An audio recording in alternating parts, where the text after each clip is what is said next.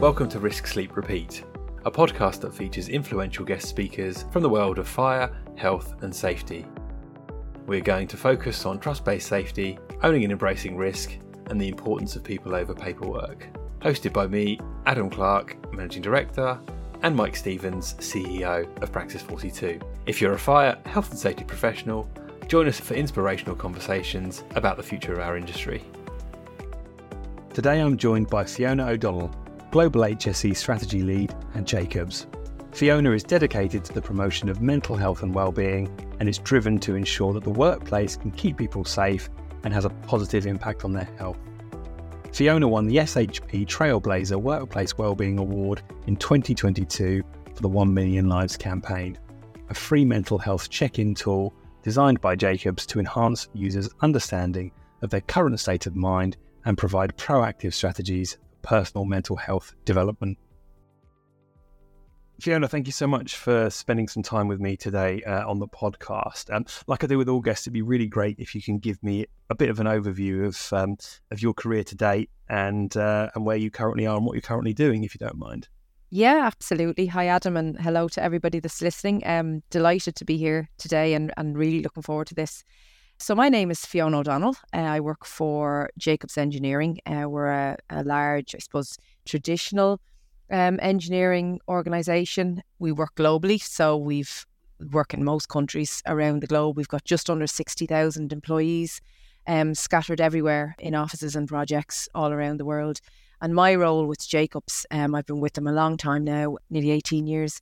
My role with Jacobs is um, I manage our health and safety strategy globally. So um, I started off in the Irish operations. I'm based in Ireland, where I live. I started off in the Irish operations before moving to a European role with the business. And most recently, over the last couple of years, I've transitioned into um, a more global role. So I work with our health and safety team globally, really driving our strategy, trying to ensure there's kind of a consistent approach. And it's difficult sometimes when you think about some of the countries that we're working in, different cultures, different levels of maturity when it comes to, to health, safety, and indeed well-being. So really, really challenging to try and get that consistent approach because our aim is the same for everybody and our desire and our vision around our health and safety strategy. You know, we want everybody to to go home in a, a healthier, better way than than than the way they came in. So yeah, the new role has has been challenging, but but really really love it, enjoy it. In my in my personal life, I have three girls, three daughters, uh, 13, 11 and 8. So lots of fun in, in my house trying to manage a full time career and and three girls can be difficult at times let me tell you but uh, just as just as rewarding. There is no balance right? It is an absolute myth. There is no balance. Sometimes it, it has to be work and sometimes it, it it has to be the kids. And and i think once you're you have that level of self-awareness it's a much easier road to to, to walk once you kind of have that awareness of that i think where i've certainly tripped up over the years is trying to find that balance I think I'm I'm a lot more effective now because my mindset is is one where sometimes it absolutely has to be work and sometimes it absolutely has to be family. With having a career and with and with success comes a level of a level of sacrifice. And, you know, squaring that off to yourself, you know, it does make it easier. Doesn't mean that it's not tough and at times, yeah, those those days, weeks, months when you feel like you're treading water is um yeah, it's hard. There's no easy yards here, they're all hard. It is a really difficult line to walk, and there are sacrifices. And I, I look back on my own career, and there are times, there are things that I've done in my career where I have where I've absolutely put work first, where I've had to put my family, and there's been there's been serious sacrifices that I've had to make. Do I regret them? Some of them, absolutely. No, as I as I mature and as I get get older and as I kind of climb the ladder, there's some stuff that I I did. You know, I, I came back very very early after after my first two daughters were born. I came I came back to work really early. I, I, I basically didn't really take maternity leave, and that was for a number a number of reasons. It wasn't that you know Jacobs made me, or there, there was no pressure whatsoever put on me. There was my own internal pressure. There was you know I was working in a male dominated industry. There was definitely a feeling, whilst I probably didn't recognize it at the time and wasn't able to identify it, and it was a subconscious thing, but it was definitely that feeling that you know I have to come back because I'm working with a bunch of a bunch of men and and you know they're not taking time off. So what what impact is this going to have on my career? now as my kids are a little bit older and I look back on that and I think, oh God, I didn't, you know, I, I didn't take that time when the babies with my babies when they when they were very young. Um, so that was definitely a sacrifice that that I made that that I probably regret really. But so yeah, back to your original point, it, it, it none of this is easy. Like it, it's just not. And and you know you will meet people along your career that that make it look easy, but that that's just some people are better at wearing a mask than others. The the best leaders, in my opinion, are those who are willing to share their vulnerabilities. And the, the, the people who appear at face value to have it all together, well, you know, trying to avoid talking about icebergs in our industry, but it's what's below the surface, you know, and talking about it and you know putting out there that actually if you getting to the top comes with certain rewards responsibilities etc but it, there's a level of burden there and, and, and trade-off. And yeah there's times where it's it's really tough. Whoever coined the term it's lonely at the top. Yeah it can be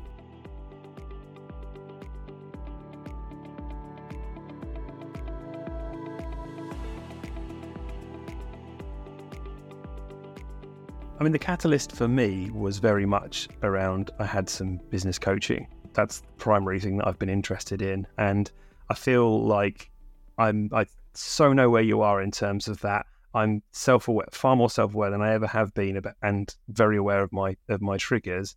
But God, I'm so with you on the, but I'll still go up to the limit. Oh, the limit. Yeah. I'll go I'll go over. I'll go over it. I think in an age of like, oh, I, sometimes I'd be sitting there scrolling on my phone on Instagram or whatever, and all these motivational quotes fly at you. And the whole business coaching thing, I think, is a funny thing now because like your phone is your business coach now. Just go onto Instagram or any of the social media platforms. There's there's your business coach. But it's connecting your own personal journey with the messages that that are out there. And and look, I think look, not everybody is lucky enough to be in a position where they can get a business coach. And I think our younger generation, our younger population, they've so many challenges now. How do we, as senior leaders in business, how do we help and influence that younger cohort to learn the lessons that it took us a long time to learn? Because they're the, they're like sponges, right? They're they're just they're like birds waiting to be fed with with information and with with help and are looking to be influenced. So we've got a real responsibility as, as senior leaders across our industry. We've a real responsibility to those younger people, younger age demographic of people coming into our industry, you know. Yeah, totally, totally agree with you. And I don't think we've cracked that yet. We, you know, if you think about natural progression when people start somewhere, um, you know, when you really start to add on those kind of additional skills, seems to always be when someone's a manager for the first time, or actually you now need to understand how to manage people. But actually, primary to that is how do you manage yourself? How do you, you know, how do you stay calm? But actually, why wait until someone's a manager? Why can't that start on day one when when someone's in an in an organization? You know, you, you're you're an apprentice. You've never experienced working, you know, perhaps five days a week with all sorts of different people. You're and uh, let's start with, hey, after the first week, you're going to be feeling this, this, this, and this, and guess what? It's normal. That's fine. But we're we're only starting to connect the dots on this whole area of investment in human beings. We really are only starting to scratch the surface. And I know some people, some kind of pockets of industry have been dabbling in this for quite some, some time. But as a general kind of population, we're only starting to connect the dots on this whole human capital piece and and the value that our, particularly if you look at health and safety, the value that our health and safety programs can bring outside of risk mitigation because that's primarily we're focused and we have been focused for a very long time on let's get rid of the risk. But actually, let's look at our health and safety. Let's start looking at our health and safety programs and how we can create real value for individuals and society through the programs that we have. For example, within Jacobs, we have a work related road risk program. And that program seeks to reduce the risk that is people are exposed to when they jump in their cars or when they're traveling out the road for us. But actually, if you look at the value that we could bring by by not having people in their cars out with the risk mitigation, right? You know, they might be because they take public transport, they're less stressed or they're not exposed to to obesity, which we know is an issue for for, for people that drive long term. They might get to spend more time with their family because they actually don't have to take that trip or they you know, so what are the benefits to the individual and, and therefore the what is the outcome for society? It's a really interesting area to work in and something that through through what I'm doing with Jacobs, we're really starting to change the narrative on our health and safety programs. So less about risk mitigation and more about the actual value they can bring. It has to come back to how does how does this benefit the individual? Like how do we invest fully in our people? Because you know there's obviously and quite rightly a huge focus on uh, the planet and trying to save the planet, but actually it's people that are going to do that ultimately. So the investment should start right at the, the start of the chain. It should be in the person. Um, and there's look as as time is moving on, there's there's a lot more coming on this, and and there's a lot more interest in this whole area of human capital. But I think the looking at it through the lens of health and safety is a is a really interesting one that we're going to see a lot more on in the future. What I'm really interested in then is not the Fiona that's in front of me now with lots of lots of experience. I want to go back to Fiona at the beginning of her career, coming into and you, you already said it, a male dominated area and kind of heavy heavy engineering and construction. What drew it to you, and how did you find your initial experience in it?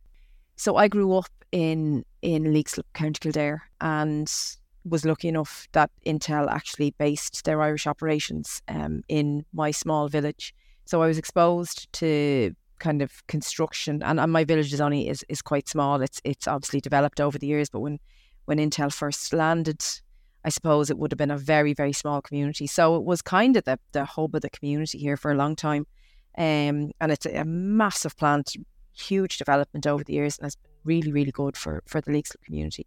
So I kind of as I was as I was going through secondary school that was the backdrop of my community. So it made sense that I kind of started my career there and I was lucky enough to kind of have a couple of different roles there with different different people certainly not in safety. It was always something that really interested me. The fact that you're able to influence how somebody behaves on a given day kind of really interested me and and and that's what safety is all about it's about trying to influence people to to to make a different decision to benefit them them so I went to college came out and, and got a job with a small contractor who had a job in Intel and and and that was really the start of it. I kind of grew there and, and moved through the ranks, I suppose, with a couple of different contracts, then landed landed with with Jacobs. But just loved that whole firstly the buzz of construction. I remember my uh, first day on site watching thousands of construction workers walking into you know, walking into Fab 14 down down the hill into Fab 14, all with different coloured hats on.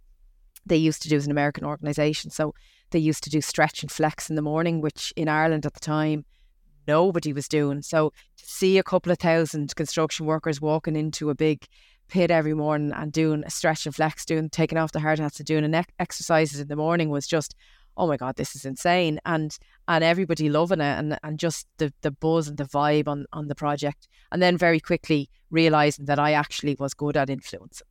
So that was my fir- first kind of, I don't know, when I got into it first, was it, did I think I was going to, you know, did I think this was going to be the, the career I was going to have for the rest of my days?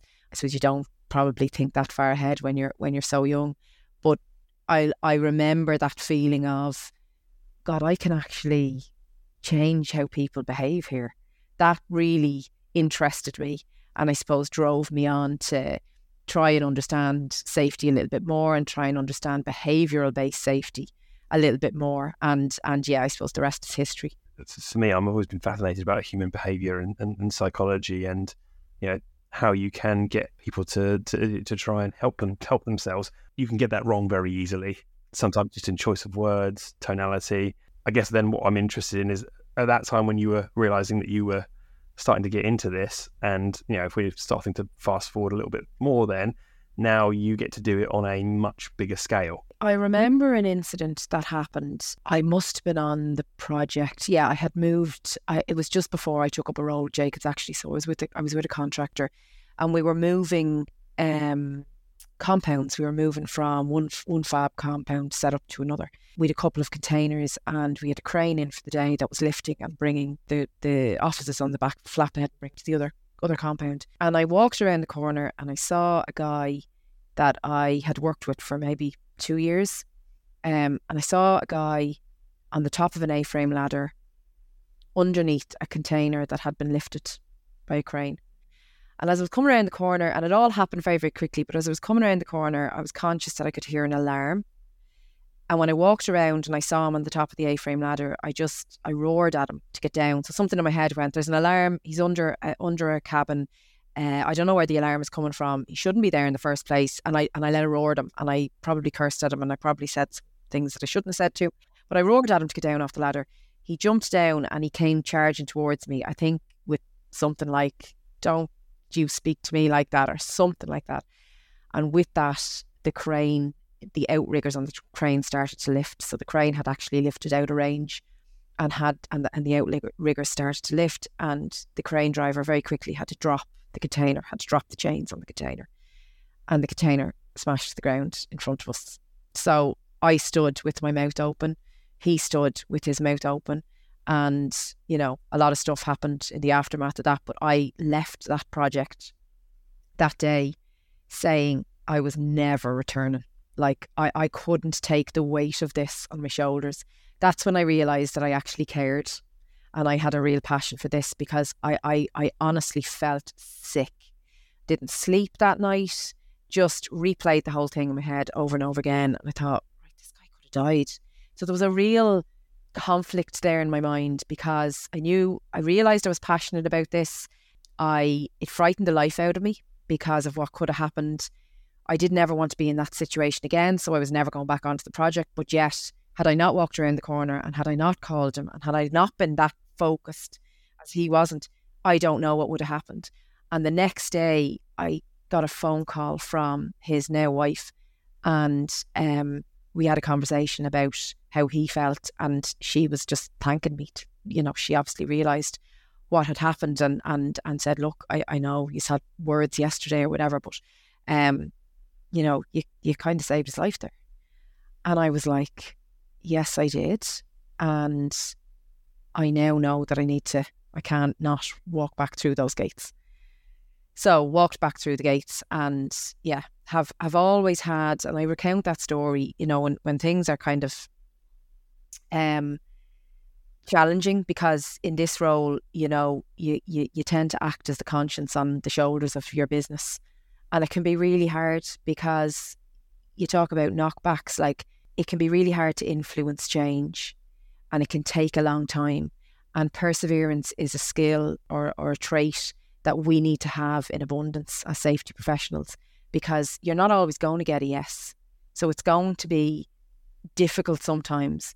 But I think back to that story about that guy on the crane or on the on the A frame ladder and think what could have been. And it always spurs me on. In those moments where things can seem like it's just not worth it, I remember that and I go, no, do you know what? It is actually worth it. Because this is about people and this is about doing what's right for people. And you need to just keep on going.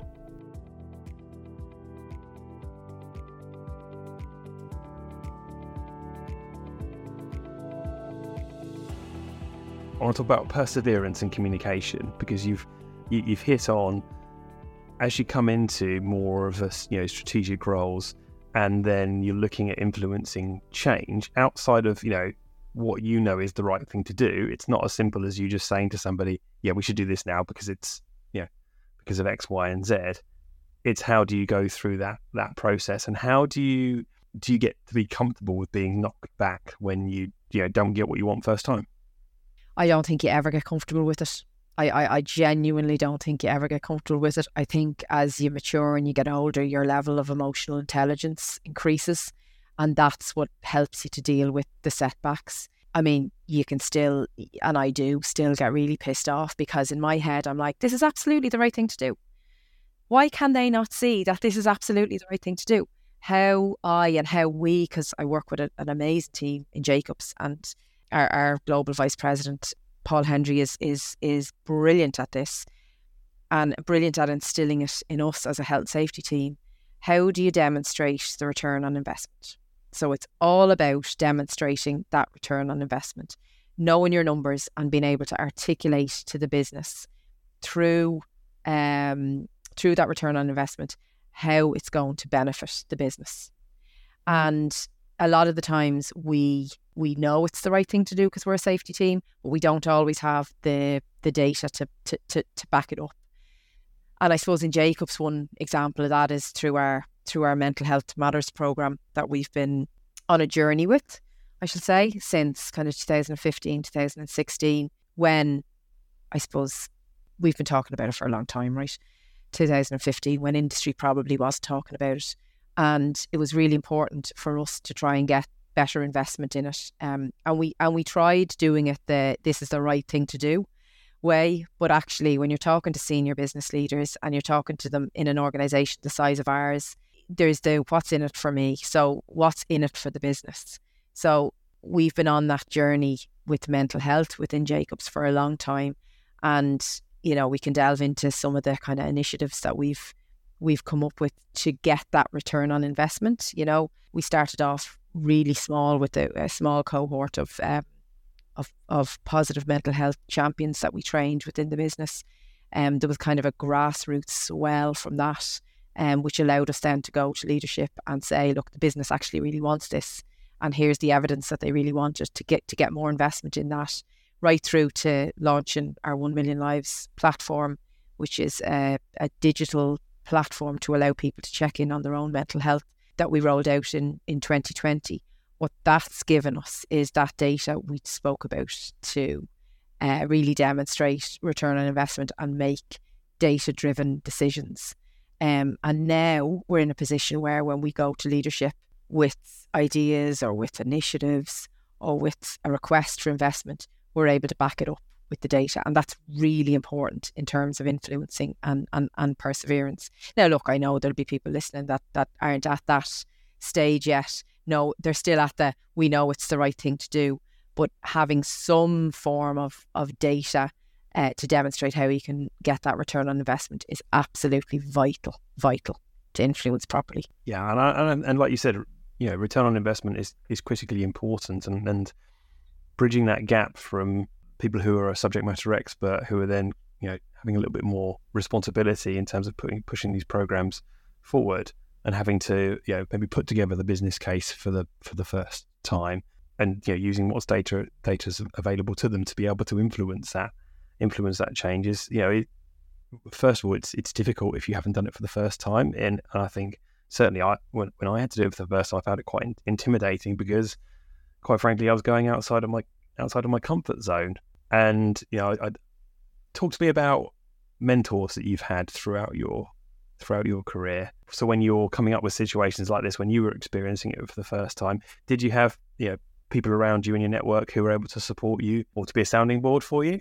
Um, from a leadership perspective, the most important thing, certainly the most important thing for me, but I, I you know, I think for, for most people, is your the people that you have around you because your network is is absolutely vital. You've got to have people around you that you trust. And I have been so fortunate in my career to have had people around me, to have had mentors around me, to have bosses that I've worked with through the years that have really supported me and supported my my journey. I mean, you, you, look at the life that I have now of three small kids. I'm, I'm trying to run a house. I'm trying to build and maintain a career.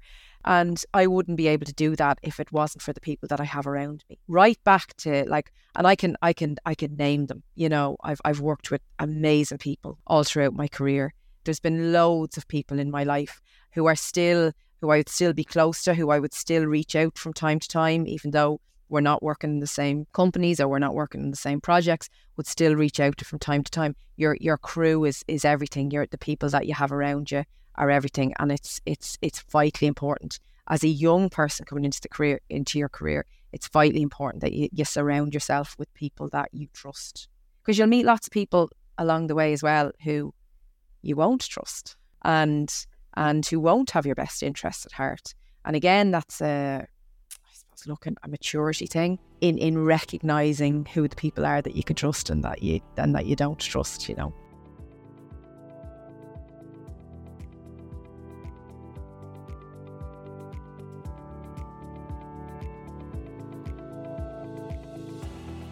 When you think about safety and you think about the decisions people make and you think about how they are influenced, it's all about relationships.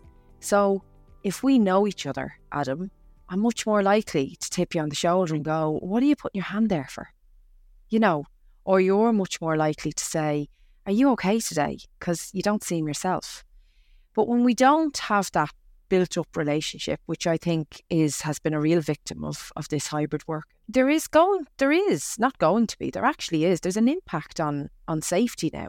And we can see it right across our industries because those relationships are all very contrived now and they're virtual and it's it's much more difficult to build up that trust where you can tip somebody on the shoulder. So it's I'm I'm worried. I'm worried about hybrid working and I'm worried about what this is going to lead to. Not just our industry, like everywhere. We know social isolation is is an issue. We know people get stuck in a rut now. I mean, I'm at the moment stuck up here in my in my office in my in my attic. Do I think I should be going to the office more? Absolutely, but sometimes I just don't have the motivation.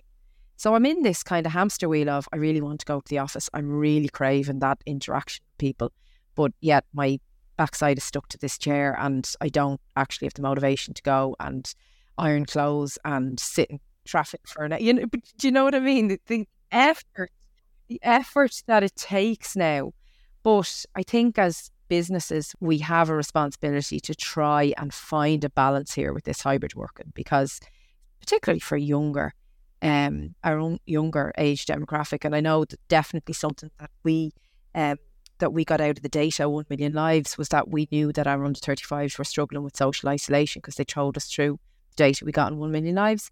And we were able to prioritise that, that demographic coming back into the offices when when we were we started to open up our offices again after COVID. So I, I just think as businesses we have a we have a responsibility to look for a really balanced approach to this hybrid working. And sometimes the mandate is what we need. So so like if my organization decided to mandate a Tuesday and a Thursday, that would actually force me into having to. I, I, it wouldn't be a decision. Like that's just what I would. You'd make, you'd absolutely make it work. The benefits of that are just are just you know twofold. There's there's organizational benefits and there's individual benefits, and and I think I think we need to get really serious as a business, as an industry, sorry, uh, around this this hybrid working model that we've all kind of fallen into. No, I agree, and I, and also looking at it from the from a young person's perspective, because typically the people who are going to making will be making the decisions on what a hybrid approach looks like.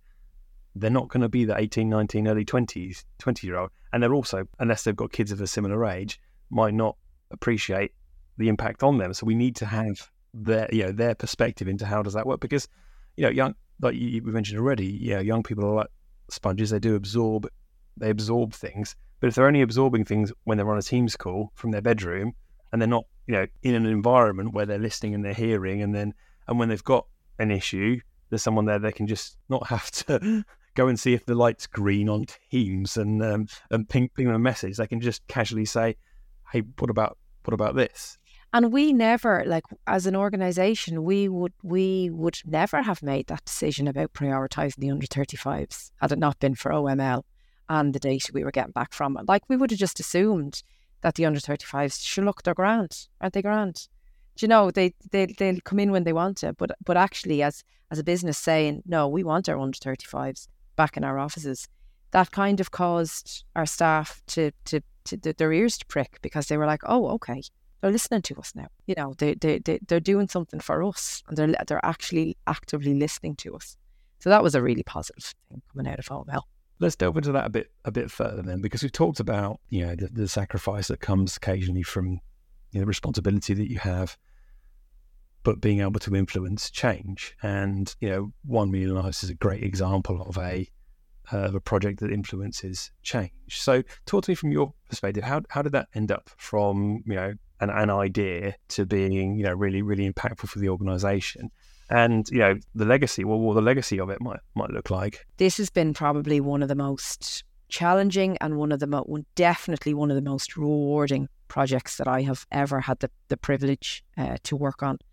Um, we knew we needed to do something very different as an organization um, in terms of proactive approach we put in place a positive mental health champion network globally, but that was really reactive. It was it was reacting to the fact that we knew people were off their work, and, and anecdotally, we we knew that a lot of people were off with stress or perceived stress. Uh, but either way, they were off. They were off their work, And we we had somebody on our own team who struggled with their mental health.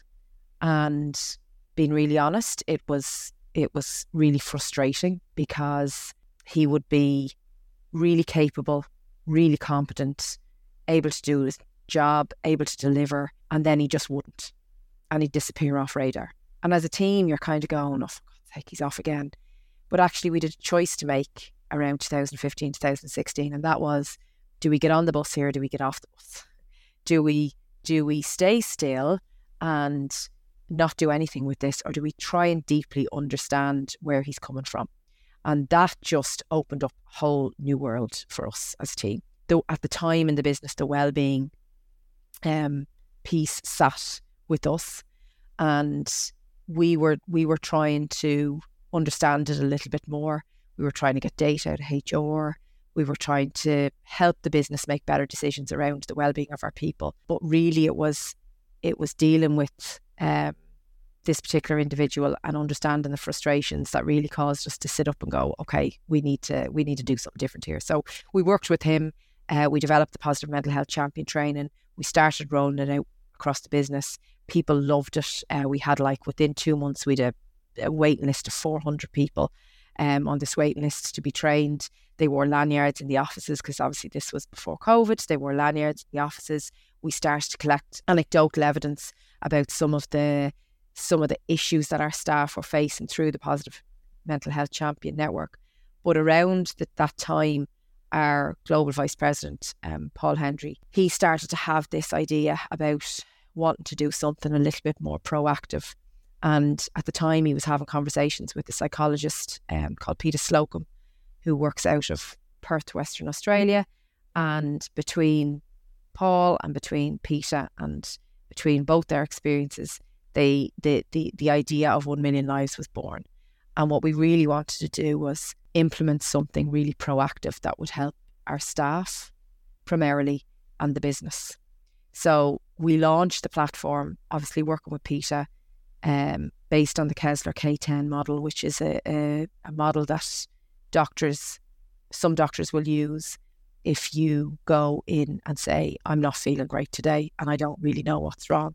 So it's a series of questions. There's a short check in and a longer check in, um, which gives a full kind of analysis on your on your mental health. And yeah, we launched it in 2020, um, around the time of COVID. We probably would have been ready to launch it a little bit sooner than that, um, but we had to go through rigorous checks and balances with with legal from a GDPR um, and a pri- data privacy perspective. So this thing has all the belts and braces on from a, GDPR. Um, perspective. But we launched it, and um, you know, it's been amazing watching this thing grow. We have been able to make some really data driven decisions as a business based on the data that we're getting back from it. But I suppose we never we never launched it formally. Um, and we always thought, look, we need to do a, a kind of a big launch of this thing. We also initially launched it for our own staff but very quickly, we started to have a conversation about, well, actually, if our staff are at home with family members or friends that are really struggling with their mental health, that's going to impact how they rock up to work. And it's going to impact them as an employee to Jacobs. So we said, well, why don't we give it and offer it for free to the family and friends of of the people who work for us? And then that kind of developed into, look, we are a big global corporate machine, we really need to give back to society. So let's look at the cities and communities that we're living in and let's offer this, let's make it open source and let's offer this out to anybody that can that can and wants to use it.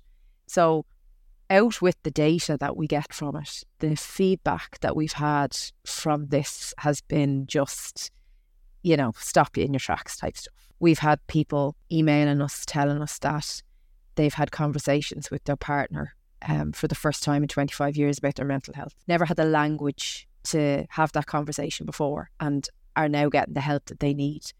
We have had some of our staff tell us that they are able to have conversations with their teenagers around suicide. Again, a really emotive, really difficult conversation. Takes a lot of bravery. But what this platform has done and some of the other initiatives that we've built around it, uh, what that's done is is given people the confidence to have discussions. We have a guy in the business who, again, had no language for how he was feeling. Took a check in. It showed that his he was he had poor mental health. He went to the doctor. He was diagnosed with severe depression, and he was off his work for two or three months getting the help that he needed. And he's back now, and he's really well, and he's doing amazing. This is the proactive approach that we were looking for. We really wanted to do something in terms of a big formal launch of this. And we don't think that this is something that we can solve on our own, right? Although we are a massive company and we have loads behind us and we've will behind us and we've resources behind us, we don't think this is something that we can do on our own.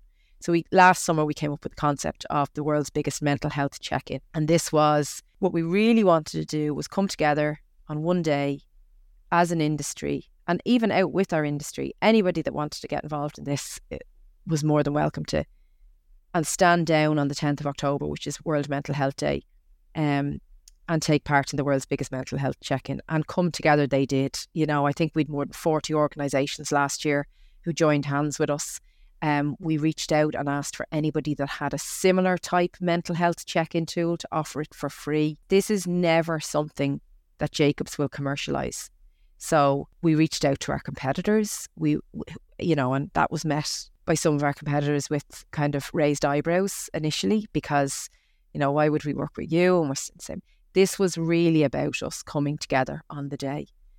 So yeah, it was a, it was an enormous success last year, and this year we're doing it again, but we want it to be bigger and better. Um, I've spent the last couple of weeks talking to organisations across all different kinds of industries there's a again a groundswell starting to starting to bubble away on this thing. Um, and I would urge any of your listeners who who want to get involved to to reach out to me. And we've done all the the heavy lifting on this. So so although we're hosting it, this is this is about us all coming together. We've done the heavy lifting on it. We have produced campaign materials. It's ready just to drop into your organisation or indeed complement what you've already got in play. But yeah, let's let's all just try and get together and do something really special on the 10th of October because we have an opportunity on that day to kind of take a step back.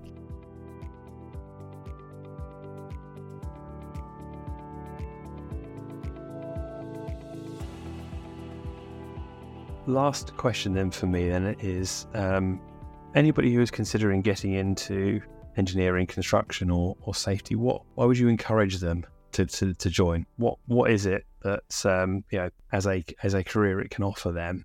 I think you get to be part of of a lasting legacy. Like you, you look at some of the unbelievable projects that Jacobs work on around the world, particularly in our say life sciences part of the business, where you can get to be involved in the design, construction, maintenance of some of these unbelievable pharmaceutical projects and plants around the world that that you know develop, uh, manufacture drugs that save people's lives. You know, or we have a project out in Saudi at the moment, NEOM the Line, which is an absolute phenomenal uh, program to be involved with. So you know, and from a safety perspective, it's that whole. It's going back to that whole. You can change people's lives. Like we say this every day in Jacobs. We save lives. We save lives, whether it's through our our policies and procedures that we have when people are out working for us, whether it's through our well-being and mental health program, but we are actually influencing how people are living and we are influencing how people go home. And now we're also starting to influence how they're coming back into work because we we really want to get to is it's not good enough to say we just want people to go home the same way they came in. We want them to go home healthier and better, mentally, physically, whatever we need to do, we, we need that progress now. You know, I, I don't I just don't think we can rest on our laurels anymore. We need we need people that are mentally and physically fitter and better working for us and contributing to society and trying to save the planet. No pressure. no pressure. And and that's it, isn't it? You know, the world is just evolving so fast, so much faster than ever and ever has. Um, and keeping on top of that needs people who are have better mental fitness. You know, I, I really like that that uh, mental fitness because we you know we think about physical fitness. You know, I can go and go and do reps with some dumbbells and I can build myself up and you can start to see that I'm physically fitter. A lot harder to check on your, you know, your mental uh, fitness, you know, and but we need to we still need to do reps we need to build we need to start small and build and build up and you know that's i'm, I'm absolutely with you i think that's it's a great reason to get in and um, and help that movement help push it forward well look thank you so much for taking time out of your incredibly busy busy schedule to, to talk to me today. You know, I hope the listeners get a lot out of this. Please check out One Million Lives and know and spread the message. Know, mental health is just so important to, to everybody, and it's you know duty duty of us to um, yeah get out there and, and, and do as much as we can to help support everybody because uh, we all have we all have issues and a lot of the issues we share. We just need to be better at talking about it with each other. Yeah, thanks, thanks a million, Adam. Thank you. Thanks so much for listening to Risk Sleep Repeat. If you'd like to appear on the show, if there's a topic you'd like to discuss, or if you want to let us know your thoughts, please do so using the hashtag RiskSleepRepeat or get in touch via our website at praxis42.com.